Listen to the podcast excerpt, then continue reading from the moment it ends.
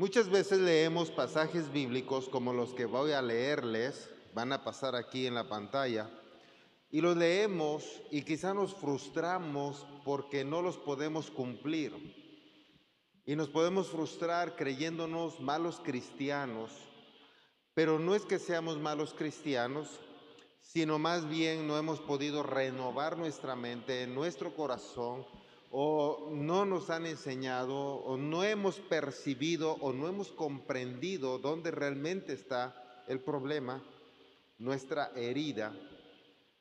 Pero para ellos son estos servicios, porque de nada serviría que, que yo les ponga a repetir 10, 20 veces una oración. Eso no los lleva a ser transformados.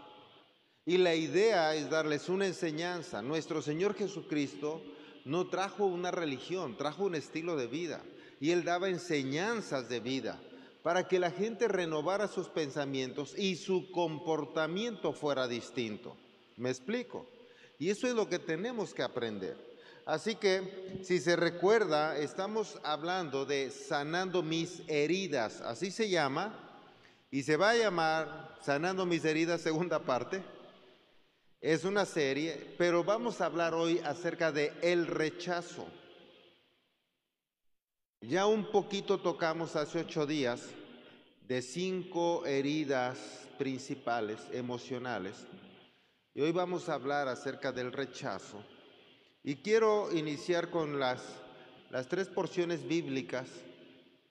Una es San Juan 6:37, anótelo. Y dice así, sin embargo, los que el Padre me ha dado vendrán a mí y jamás los rechazaré.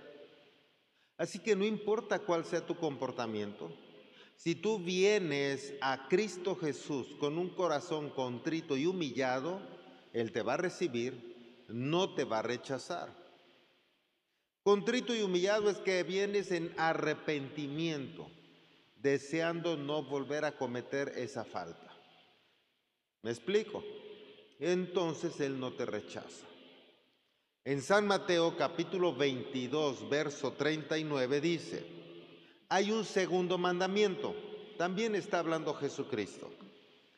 Hay un segundo mandamiento que es igual de importante. Amarás a tu prójimo como a quién? A ver fuerte, como a quién? Como a ti mismo. El gran problema es que la gente no se sabe amar y mucho menos sabe amar a los demás. O sea, si tú te enojas con alguien, tú le tienes resentimiento a otra persona, no lo estás amando. Y si no lo estás amando, es evidencia de que no te amas. ¿Me explico? Y ahorita lo vas a comprender más claramente.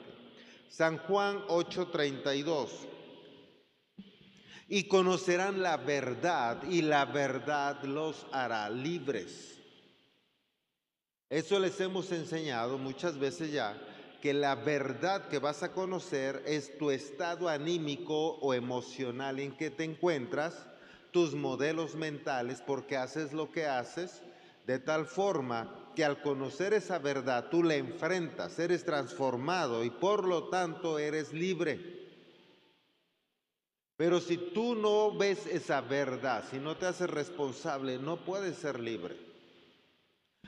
Un ejemplo que les pudiera yo dar, tal vez tú no quieres decirle malas palabras a tus hijos y terminas diciéndoselas. Tal vez tú no quieres rezongarle a tu mamá o a tu papá y terminas rezongándole. Tú dices que amas a tus papás, pero hay un momento que tienes un coraje tan grande que más que amor parece odio. Y entonces te das cuenta de manera efectiva que es importante que te hagas responsable de esa emoción, de esas palabras, de ese pensamiento que se está anidando en ti, para que al conocer esa verdad puedas ser libre de esa verdad. ¿Me explico?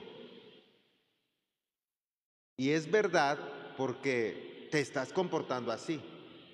Pero en realidad es una mentira que has creído.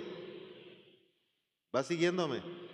Es una mentira que has creído porque tú no odias a tu papá, no le tienes que rezongar, no le tienes que gritar o a tu mamá, como aquellas. Yo sé que a ustedes no les pasa, a las muchachitas de aquí que están, todas las de 30 para abajo. Cuando el papá les dice, oye hija, haz esto, ahorita. Oye, ¿a qué horas lo vas a hacer? Ahorita. 20 minutos después, oye hija, ya lo hiciste, ya te dije que ahorita. Yo sé que tú no quieres hacerlo. Pero esa actitud está reprobada delante de Dios. ¿Me estás siguiendo? Piénsalo. ¿Esa actitud honra a tu papá? ¿A tu mamá? Si no lo honra, lo deshonra.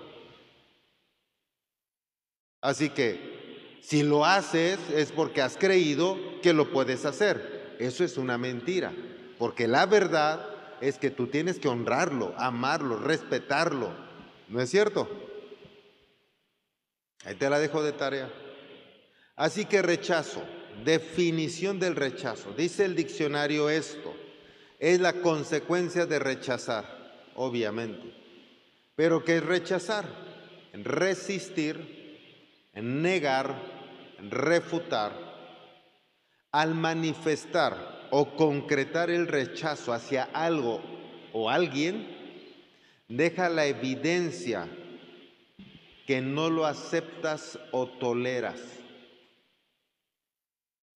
Así que cuando no aceptas a una persona, no aceptas estar cerca, no toleras estar cerca de esa persona, tú lo estás rechazando. Eso es rechazo cuando no quieres estar cerca de, esa persona porque no lo toleras. Me cae mal, no sé qué tiene, no puedo estar cerca. Te manda mensaje y no respondes, te manda otro y no respondes y después dices ya no me escribas y te sigue mandando y lo bloqueas, eso es rechazo. ¿Me explico? Mucha persona confunde el rechazo con el abandono.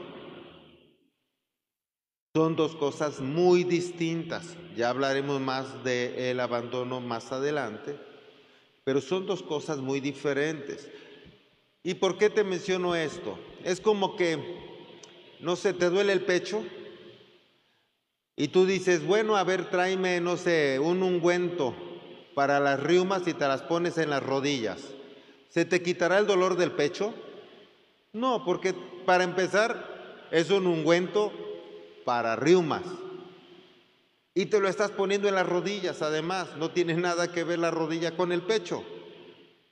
Así que si el problema es el rechazo y tú reprendes a un espíritu de abandono, no tiene nada que ver, no te vas a curar del rechazo.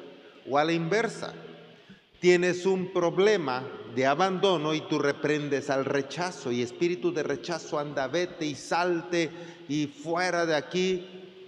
Pero el problema no es rechazo, es abandono. Te vas a seguir sintiendo igual. ¿Me sigues? Ahora bien, observa, esto ya te lo he enseñado otras veces. Si tú reprendes al espíritu de rechazo, ¿en dónde estaba ese espíritu de rechazo?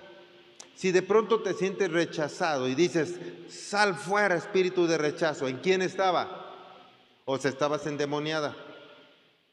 Pues si tienes un espíritu de un demonio, estabas endemoniada. Pregunto, ¿puedes estar endemoniado y tú mismo sacártelo? ¿O o no estás endemoniado? Todos brincaron bien bonito. ¿O no estás endemoniado? O no vas a ser libre. Necesitas que alguien te haga libre. ¿Me sigues? Así que ve observando. Por eso tu oración tiene que ir cambiando. Te vamos enseñando cómo armar una oración. Así que no le puedes decir sal. Nunca viste en la Biblia que un endemoniado se liberó solo por la presencia de Jesucristo y por el Espíritu que estaba en él, sí, pero no solito. Así que no podrías o no tenías ese espíritu. Luego entonces, lo más probable, y últimamente te he manejado, si bien hay influencia demoníaca, es verdad, pero también es cierto que te deja pensamientos, ideas, modelos mentales, cultura, tradiciones, usos, costumbres, los cuales vas a fluir para accionar y tener un comportamiento. Así que lo que tienes que cambiar son tus modelos mentales. Por eso dice Romanos 12.2, renueva tu forma de pensar. ¿Me sigues? Observes esta parte bien importante. Así que, ¿dónde confunden? Ya te dije que cuando tú no toleras estar cerca de alguien, dices, no lo aguanto, no lo soporto, no me cae bien, ay, siento algo y no quiero estar ahí, eso es rechazo. Pero hay, ejemplo, hay mujeres, y digo porque a ellas normalmente se les queda a los niños, imagínate una mujer que se juntó o se casó con alguien y tiene dos niños, y de pronto el marido se fue, la dejó, que no pasa por acá. Imaginémonos qué pasó. Y de pronto esa mujer joven se encuentra con sus dos hijos y en el caminar aparece otro galán. Y ese galán de pronto le dice, wow, te amo, eres lo máximo para mí, pero esas dos cositas que te andan siguiendo, no las quiero. Y a veces las convencen, ustedes dirán si no es cierto, las convencen para que ellas dejen a sus dos hijitos con la abuela, hasta los regalan para que ella tenga oportunidad con ese galán. ¿No es cierto? Así que a esos niños no los rechazaron, los abandonaron. ¿Sí me estoy explicando? Eso fue un abandono, eso no fue un rechazo. Así que necesitamos tener bien claro eso para saber qué vamos a trabajar. ¿Vamos bien? El rechazo es una herida muy profunda que afecta su derecho a existir. Cuando la gente dice, ay, no sé por qué existo, no sé para qué nací, no sé qué hago acá en esta vida. Bueno, él tiene una herida de rechazo, lo más probable. Y ya irás viendo si sí o si no en los diferentes puntos que te voy mencionando. Así es que lo vas escribiendo, si lo tienes, ya esté responsable de ello. Hay personas que aún antes del nacimiento fueron rechazados. Tal vez mamá y papá todavía no habían pensado en tener a un bebé y de pronto, ¡pum!, les fallaron los números, las cuentas y salió embarazada ella. Y ella pudo haber dicho, wow, me va a echar a perder la vida y estoy estudiando. Desde que dice, me va a echar a perder la vida, ya le está mandando una información a ese bebé de no te quiero. Ya le está mandando información de rechazo. ¿Sí me explico? No quiero estar junto a ti o si ella dice, no, sí, sí, lo acepto, es mi bebé, lo amo, y va y le dice al novio, ¿qué crees? Estamos embarazados. Y dice, ¿le estamos? ¿Estás? A ver qué haces con él.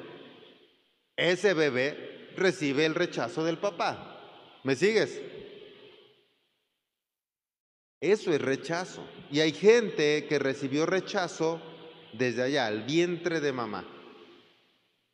O otro ejemplo, tal vez papá y mamá sí lo anhelaron, dijeron, sí, qué padre. Y él dijo, voy a tener un hombrecito. Y el primero va a ser hombre. Y resulta que el primero fue mujer. Ah, bueno, no me pudiste dar un hombre. Mira lo que salió. Esa niña ya recibió rechazo. ¿Sí me explico? Pero ustedes creen que recibió rechazo hasta que nació? No, porque escuchaba a papá, yo quiero un hombrecito, y ella allá adentro sabía que era mujercita. Así que ella ya recibió rechazo desde que estaba en el vientre de mamá. Ya sabía que su papá no la quería. Gracias por conectarte con nosotros. Mantente pendiente de cada actividad de Comunidad Cristiana Sin Muros. Y no te olvides de dar me gusta a este video, activar la campana de notificaciones, dejar un comentario, compartirlo con tus amigos. Seguirnos en redes sociales, Comunidad Cristiana Sin Muros.